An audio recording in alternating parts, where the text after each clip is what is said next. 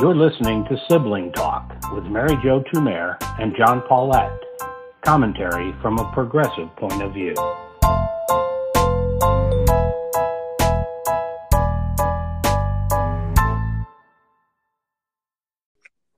Hello, I'm John I'm Mary Jo Tumer.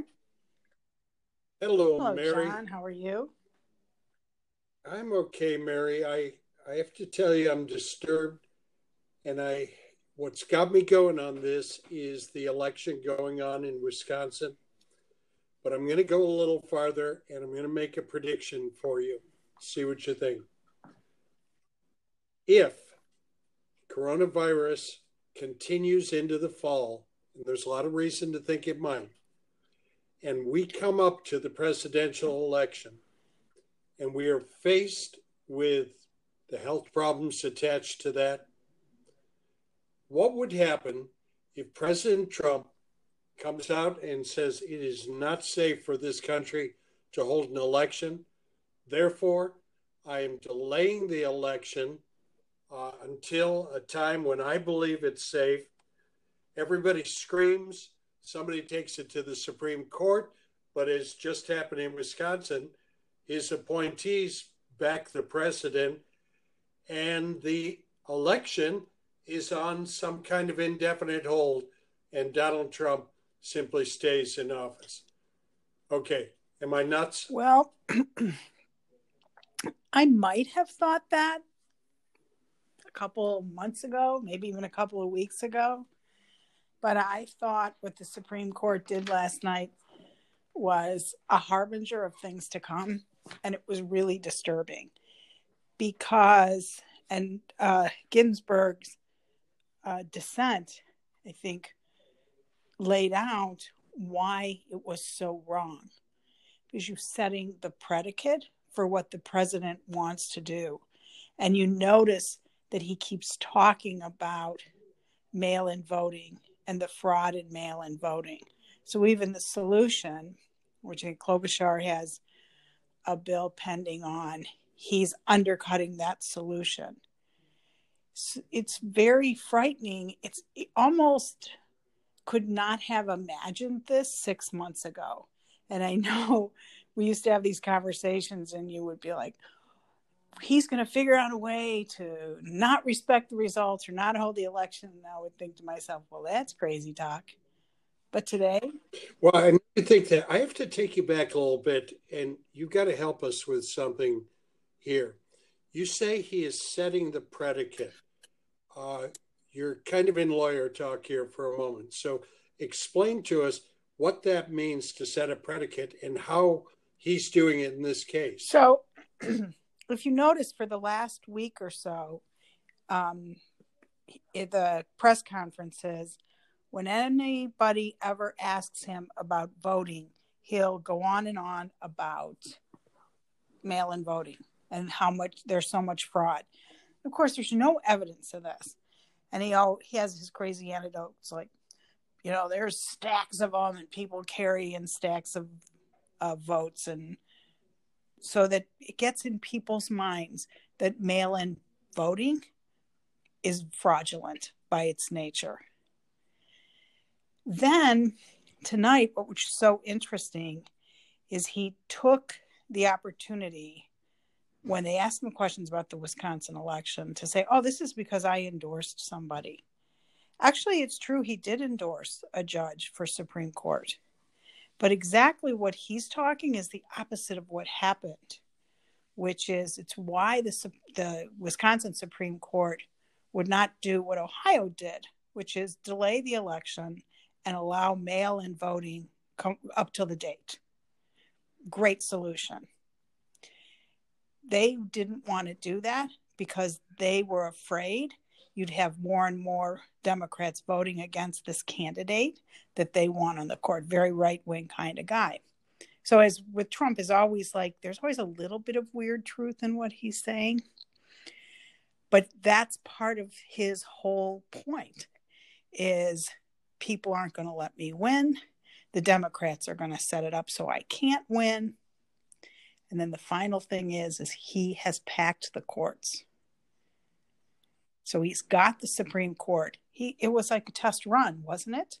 He had that last night when the Supreme Court absolutely on a partisan yeah, vote. It, yeah, Mhm. and I, I agree with you. I mean, it's like I don't know a historical comparison. It's like the Spanish Civil War as a test for what Germany will do in the Second World War.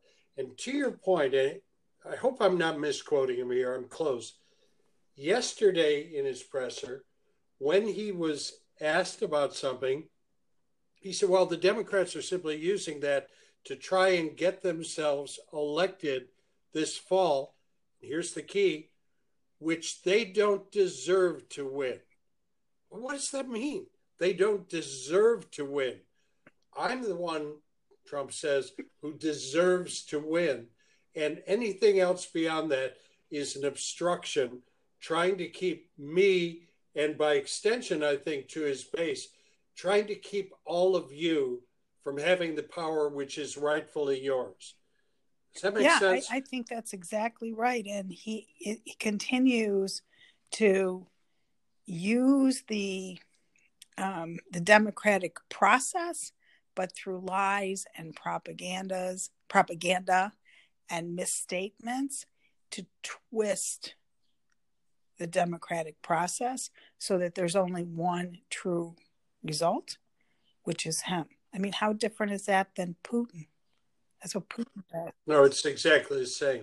Now, this is a slightly different point, but I think things are spinning more and more out of control in the White House. And I think we're seeing the indications of it, and I'll tell you why.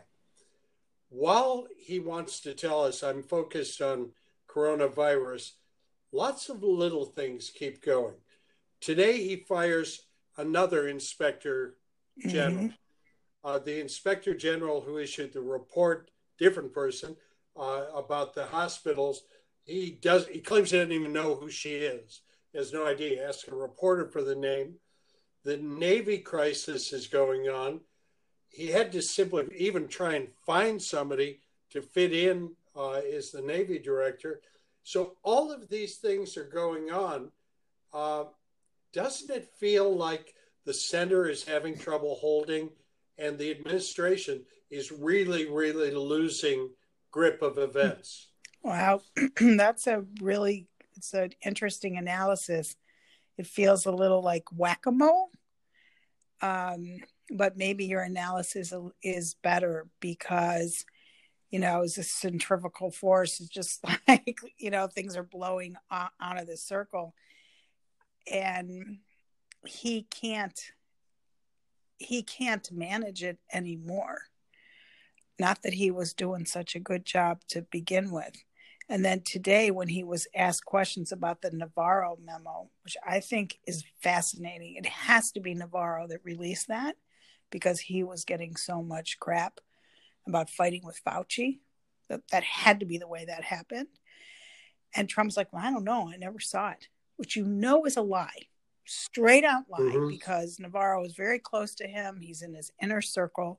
There's no way that Navarro didn't talk to him about that. I don't. I just don't, don't believe it. And I, I think the lie continues now. If I understood him right, at one point, after he got into that a little bit, he said, I still haven't read it. I will read it after this. Now, you're asking me to believe that something that's been all over the news and you're coming to a presser that you did not sit down and read that that memo. That's just not It's true. not, it, or at least have someone explain to him what it is. I always believe him when he said I didn't read it because the dude does not read. But at least there was so much news coverage about it today. He had to have heard it somewhere, and it, I didn't read it either. But it was um, discussed. The contents of it were discussed all day long. So he And I'm going to add one more thing to my centrifugal force. I'm kind of being W.B. Yeats about this the gyre that goes farther and farther out, and the center cannot not cannot hold. Uh, remembering the devil image at the end, slouching towards Bethlehem. That's our gratuitous W.B. Yeats reference for today. but among the things spinning out of control, kind of a small story, the press secretary, Steph- Stephanie Grisham, who we never saw because she never did a, uh, a press session. Uh, suddenly she's Yeah, gone, what's up with that? and another person there. I don't know. I have worked for companies at times in my life when things were in problems. Uh, there were structural problems going on, and it just started to feel like boards were coming off, bolts were coming off. Mhm. And I guess that's the feeling that I have now. One little thing after another flies apart.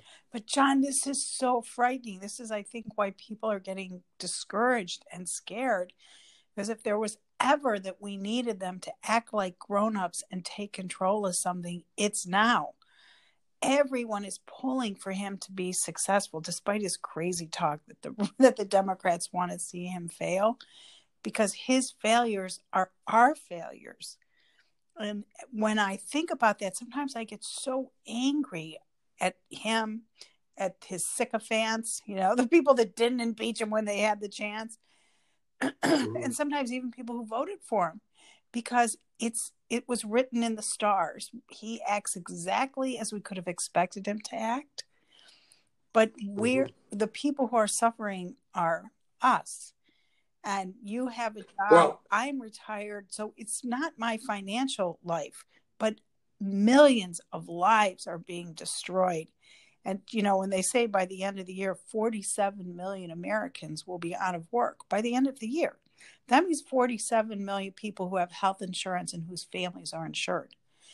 All these people, no income, no insurance, and you throw pittance at him. And he's perfectly satisfied thinking, well, you know, I'm doing such a great job.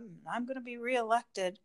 If that, I know. And while he's saying we're doing such a great job, you and I and other Americans are looking at the actual numbers and realizing that the United States of America did the worst job of anyone. And we're having the worst results. The most people are dying. The most people are out of work. Everything you count along the way. His talking means nothing, comes back to the same thing. We failed. And we failed because of him. exactly. I mean, True. that's one thing that the Navarro letter shows. As, as excuse me, Azar was sounding alarm bells. Navarro was sounding alarm bells. Those bells were going off, and this guy chose not to listen. And our bells are going off that say this is the end of our too quick time. I will talk to you tomorrow. Great. Thanks, John.